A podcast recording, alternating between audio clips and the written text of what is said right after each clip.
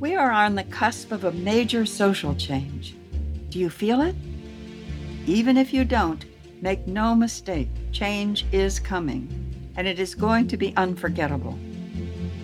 I'm your host, Dr. Sarah Hart, and here on Prime Spark, where we work with and on behalf of women over 55, I want to help you find that spark that will ignite your way forward, reflect your gifts to the world, and illuminate your path through this next stage of life.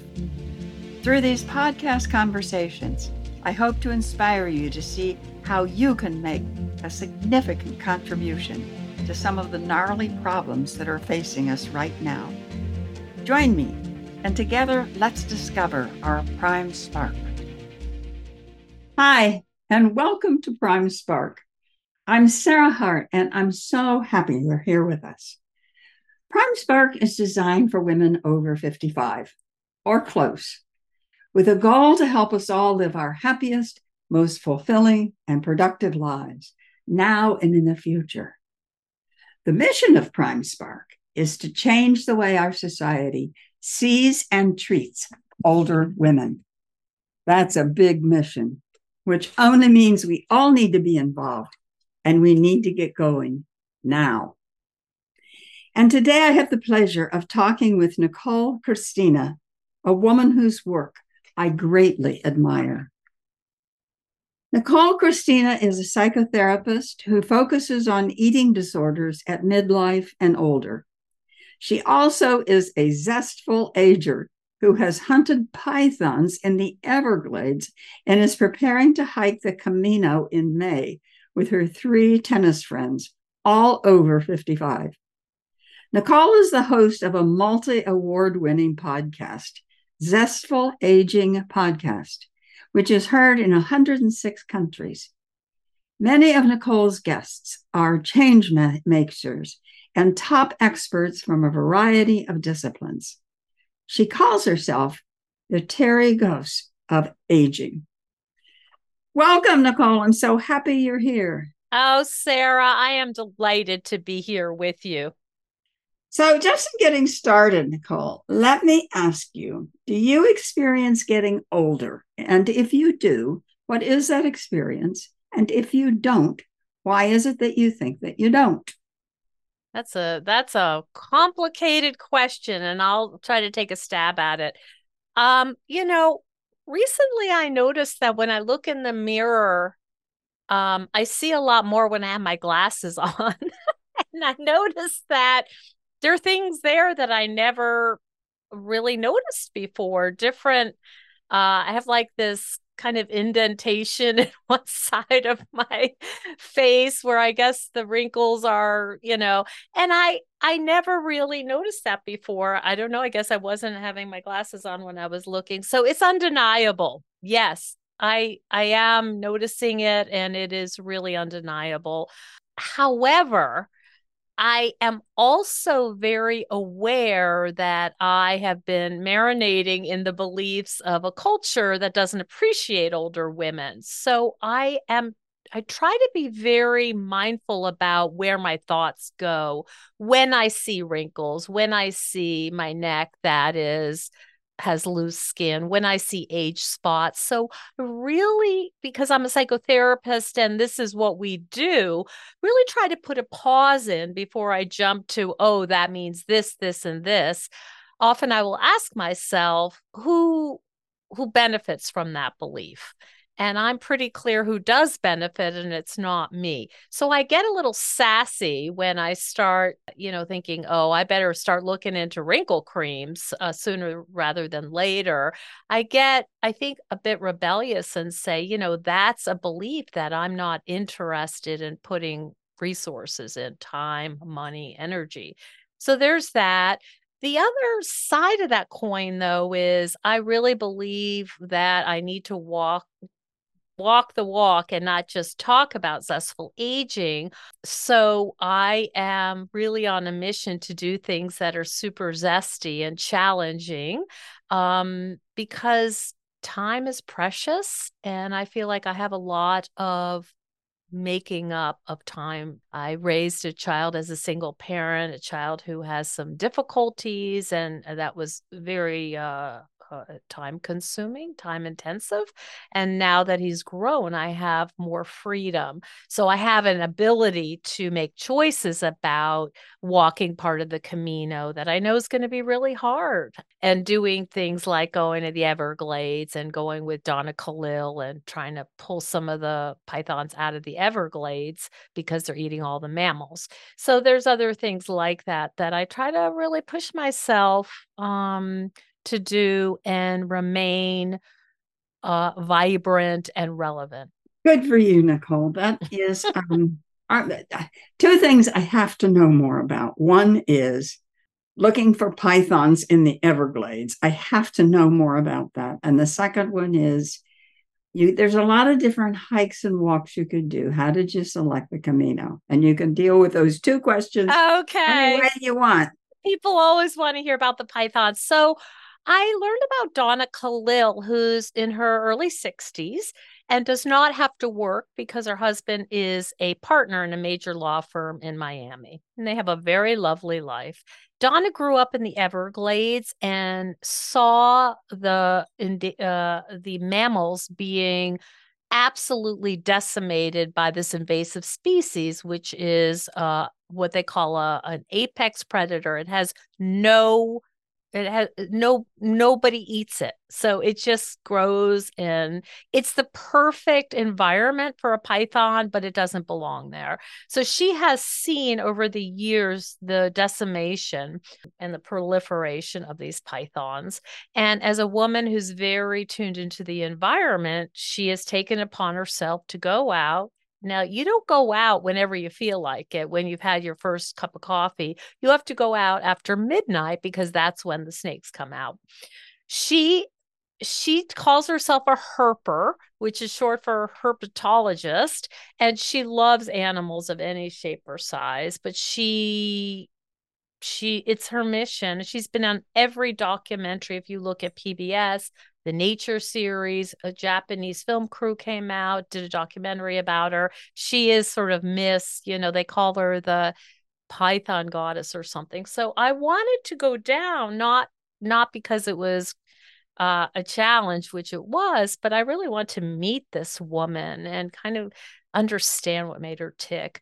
We did not see pythons because the pythons had just mated and I guess they were taking a little a little rest, but I found myself in the back of a pickup with a huge, you know, one of those huge lights and these are not roads that are improved. So I got a lot of bruises cuz I was you know, going around and night hawks are flying over your head. We did see other snakes. We saw the birds. We saw an owl.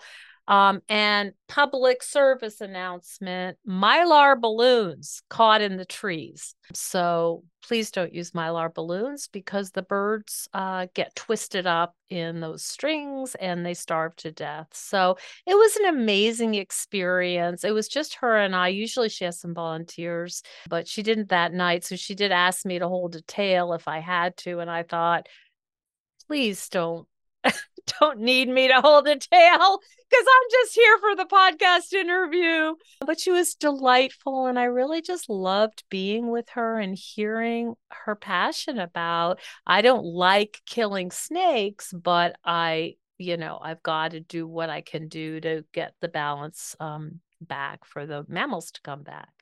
So it was a thrill. I still kind of can't believe I did it. And we're still in touch on Facebook. And I really admire her. Um, in terms of the Camino, I play tennis in a senior league. That's what brought me to Florida to begin with. It's not, you know, I'm not going to Wimbledon for sure, but I just love tennis and I want to play. In fact, that's where I, would like to have my last breath is hitting a really great shot. And if that's my last thing that I do, that would be perfect. Um, I have other, um, I have a group, uh, we, um, and they're all very active. And I suggested well, I thought I would do it myself. And then they decided they wanted to come along. So we're going to Del Norte, which is in the top of Spain, right near the coast.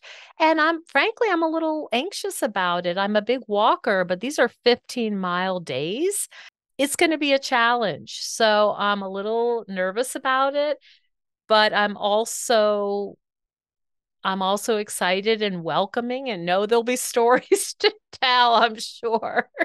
Oh, and the people you'll meet along the, way. the way. people I'll meet. And it's a funny thing that you say that because I have a mobile recording device that I use when I'm off site. And I'm going to have to check in with my friends, you know, because we don't want this to be like a media junket. You know, I, I can imagine like there's a lot of single women there who are walking for their own spiritual you know experience i don't want it to be all about oh nicole's doing podcast interviews all day um, so i'll have to check with them about what's comfortable this is very judgmental but it reminds me of sometimes when you're out looking at a beautiful scene and you, you look around to side to side most people have their cameras up and they're not actually looking at the scene they see it through the camera lens. And I think, oh, you guys, just look at it. I mean, take anyway.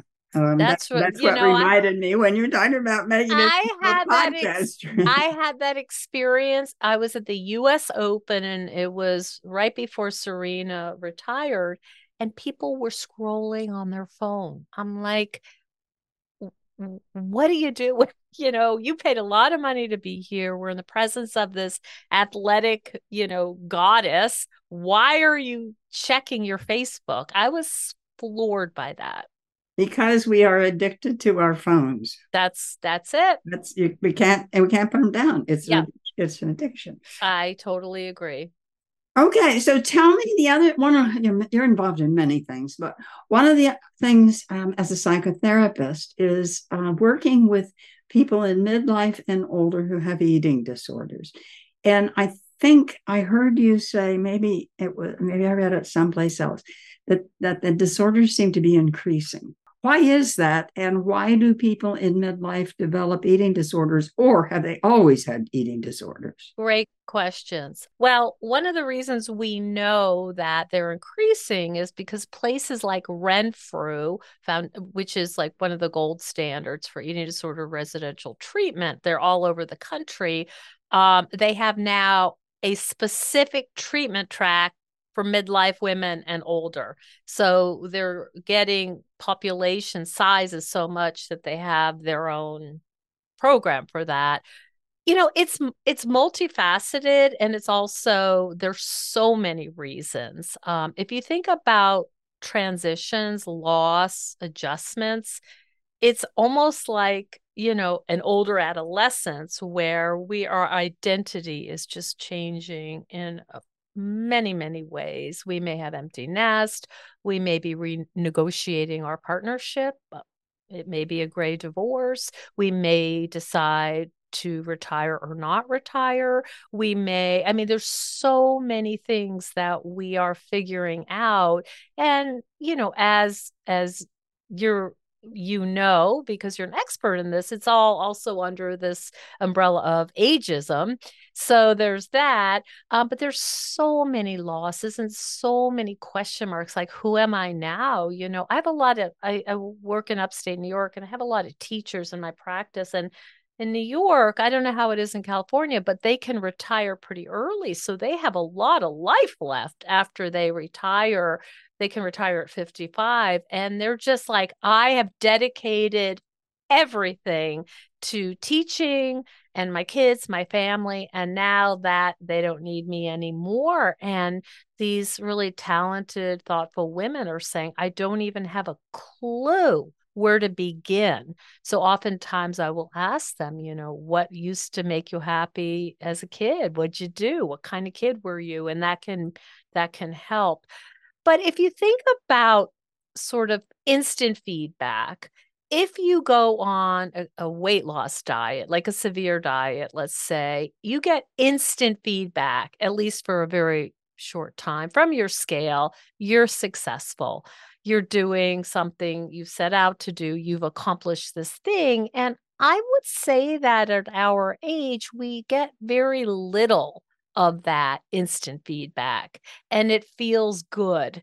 We will hear from other people, wow, you look great. What are you doing? You know, you're, you look fantastic. What's your secret? And I would say everyone likes to feel successful and they want to feel special. And so it's like gas on the fire, right? It's like, oh, I'm only eating kale. Now I'm going to only eat, you know, whatever. And I'm going to go to the gym, not two hours a day, but three hours a day. Um, wait until you see, you know, me now. And, you know, we live in this Instagram society where all of that stuff is highly valued. So if we're losing weight or we're gaining muscle mass or we look good in a leotard or whatever, that all counts for a lot. That can be we can be in a real trance about putting our value in that, you know, because that's that's where we live. We're we're surrounded by that. So well, everything I I, I absolutely agree 100% with everything you've said, but none of that has changed. The only thing that's changed is the Instagram part of it. Is it, if it's increasing now? I mean, is I it because there are more women in midlife? Well, you know, that is true, but also if you think about the breakdown of our society, and um you know we don't really have communities right so where are we getting our meaning where are we feeling valued? And it used to be in religious communities or family communities. Our families don't live with us anymore. We don't have a sense of belonging. And I think that, you know, many sociologists, you know, have have written about this, but it's like where am I feeling like I matter and what's the point of getting up in the morning at you know and so i think that that has changed over the years where we don't feel a sense of i'm important in this realm to these people to this community and so we're really trying to find desperately find a place that we do feel seen and valued and yes, there are more women over 50. We know that in terms of you know uh, the demographics but i think there's also less to help us feel uh, whole. How did you select this as a as a as a focus? I mean what what brought you to that point? Well i went to a graduate school that was very female focused a, uh, a smith college and they're very interested in the female relationship and I'm a social worker so I'm I'm really keyed into culture and and perceptions that develop based on messaging that we're getting and you know that's kind of like ground zero messaging for women about how they should look how big they should be um, and how they should show up in the world. So um, and there was a great need for it. I my office uh, was uh, very close to Syracuse University, and it was like a you know an on ramp for people really struggling, the faculty, the staff, and the students. So it was it was very needed, and you know I I was interested in how women who would be so talented. I had this one woman, I give this example a lot. It, it, must have been 30 years ago, who was an acclaimed poet. She was a graduate student. They have a very good um, creative writing program. And all she could do is talk about the donut that she ate that day. She could not get beyond the fact that she was going to be fine after eating this donut. And, you know, I, I, you know, I've talked to women who are so bright, um, who are saying, you don't understand. Like, I binge to survive. This isn't something that I can take or leave. It feels like I can't not do it and and maintain any mental stability. So, um, you know, I just fa- I, I just found that so fascinating that we could believe something that was so inaccurate and harmful.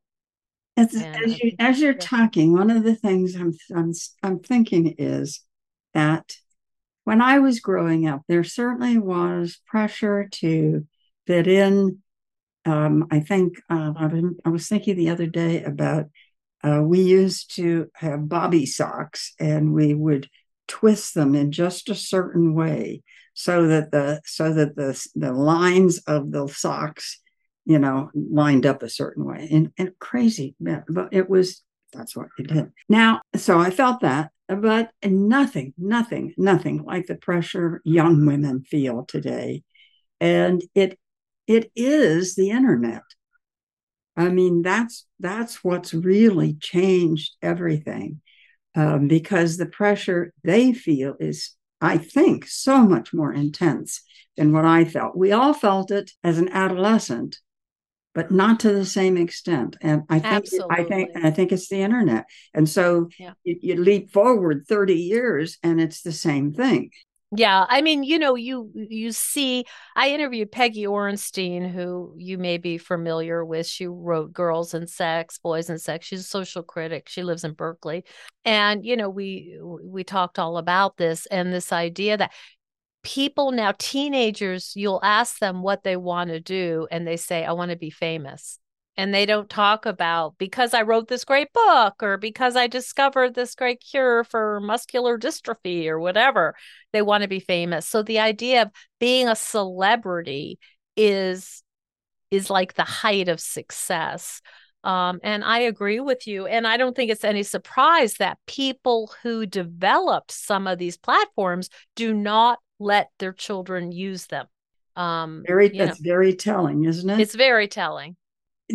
Does he, do you deal with this kind of thing in your very very popular podcast mm. zestful aging podcast describe it because it is very popular oh thank you i've been doing it for a long time sarah so it's not was not an overnight success i'm on year six I interview people. This is the blessing of being a podcast host. You know, it's not clinical work. You're not trying to think about, you know, any kind of structure or diagnosis or any, any cluster. You're just having fun, right? And um and I found and and I'm sure you have as well. In fact, we've interviewed some of the same people I noticed. I'm sure we have. Yeah, yeah. I think Ashton Applewhite was one of them that you just get to really have fun and and and try to really understand what makes them tick. And what i found is that you know a lot of people are promoting books or documentaries or their work and they're pretty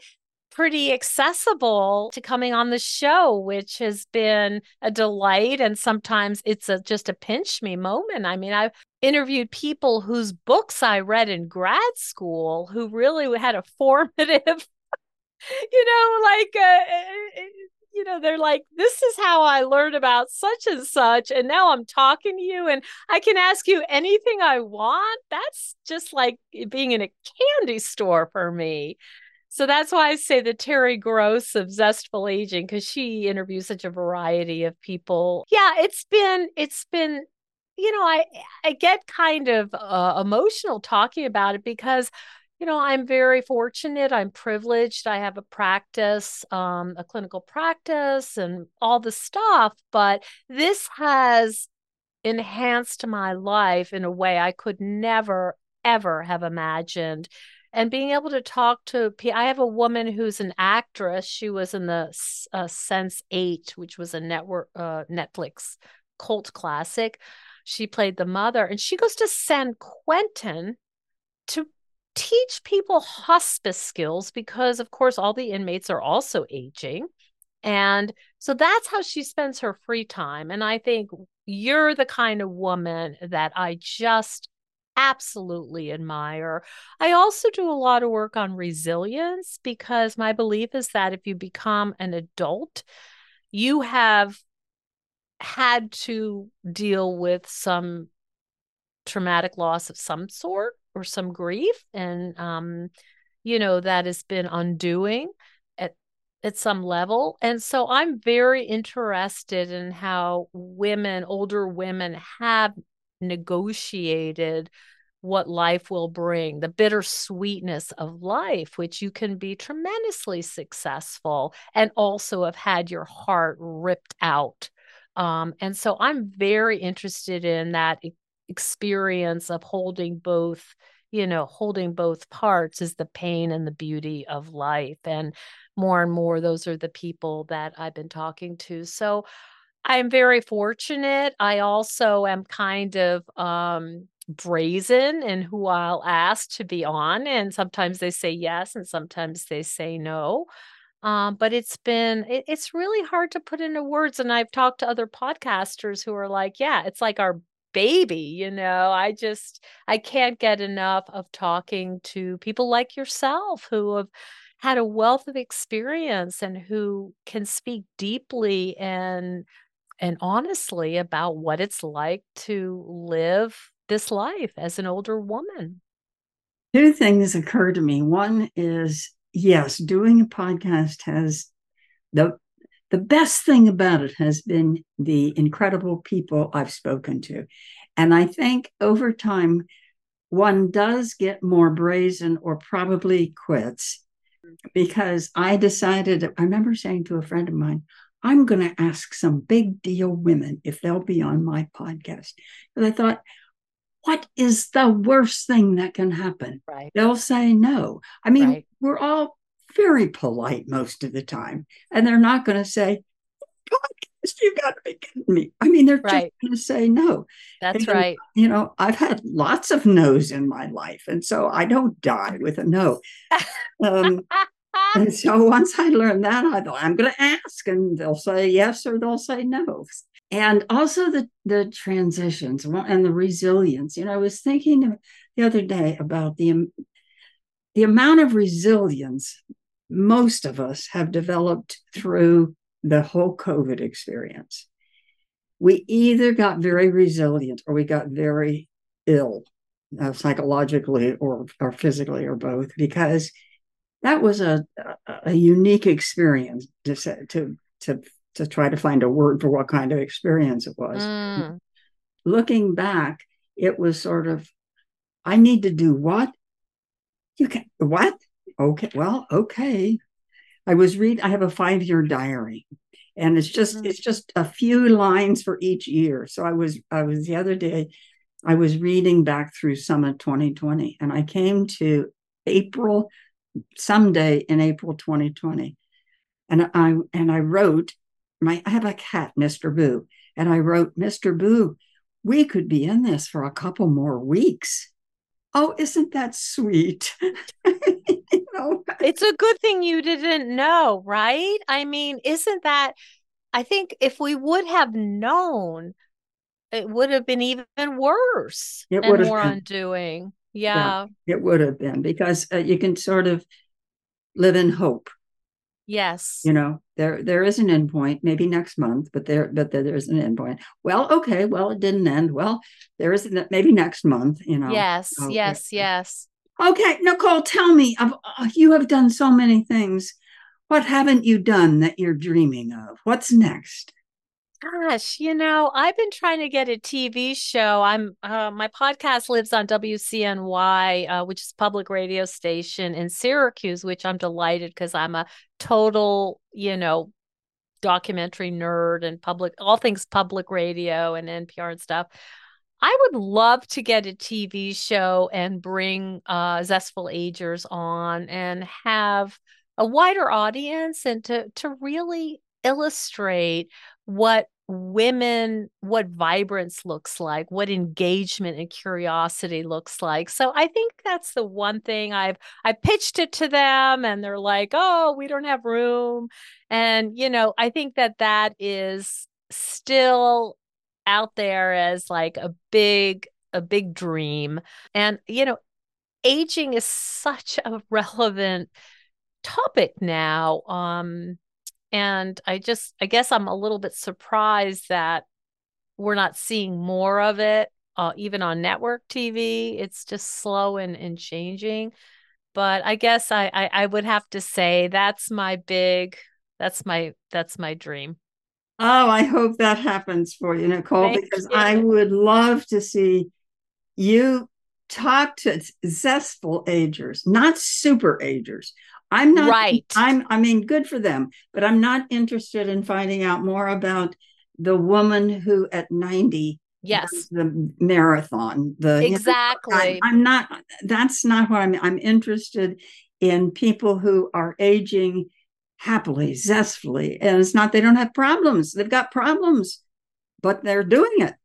I, I'm so happy you said that because I think that that's another way to um it, it it's I guess it's not exactly ageism. It's this funky little weird perverse ageism. It's like, look at this freak. You know, she's old and she can do the she's hiking the Himalayas, she's hiking in Nepal. That is not the normal experience. So then we start saying, how come I can't do that? You know, I walked five miles and my knees really hurt the next day. It's not helpful. I don't think to put out that. So. Yeah. I don't think so either. And I think that's an interesting observation that it's almost a perverse ageism. Because it's like a, it's like looking in the zoo, you know, look at this weird species. Interest. Well, I hope you just keep going. You just keep, you will get it some. I mean, I've only been doing Prime Spark now for three, going, I guess, on four years. And mm. in that time, we've got a long way to go. But in that time, I am amazed sometimes at the number of books and articles and podcasts and so forth that are coming out dealing with ageism, gendered ageism, and it's it's creeping. And so it will keep going because we're coming and we're, we're coming. I, you know, going to have to deal with this, and we're I, going to be I was quiet talking, about it. I was talking to Ken Dychtwald a couple weeks ago, who's like this massive, you know, aging expert. Which is, I was so nervous that I made like a really dumb joke that laid it just didn't go it, it was embarrassing but um he said to me in no uncertain terms and this guy is like he's the one he he he's just talks about future trends and that's all he does. He said the future is female um there is no doubt about that you know we live longer we're uh and we're going to live longer and we're going to keep living longer and the future really is female in terms of policy making power money decision all this stuff and he said it in such a clear, decisive way, I thought, wow, I, I want to be around for that. You will be, and so will I. And we Yay, will. Yay! I'll see you there. Oh, we're at the end of our time, Nicole, but I can imagine people are going to want to get in touch with you. So if they do, how can they do that?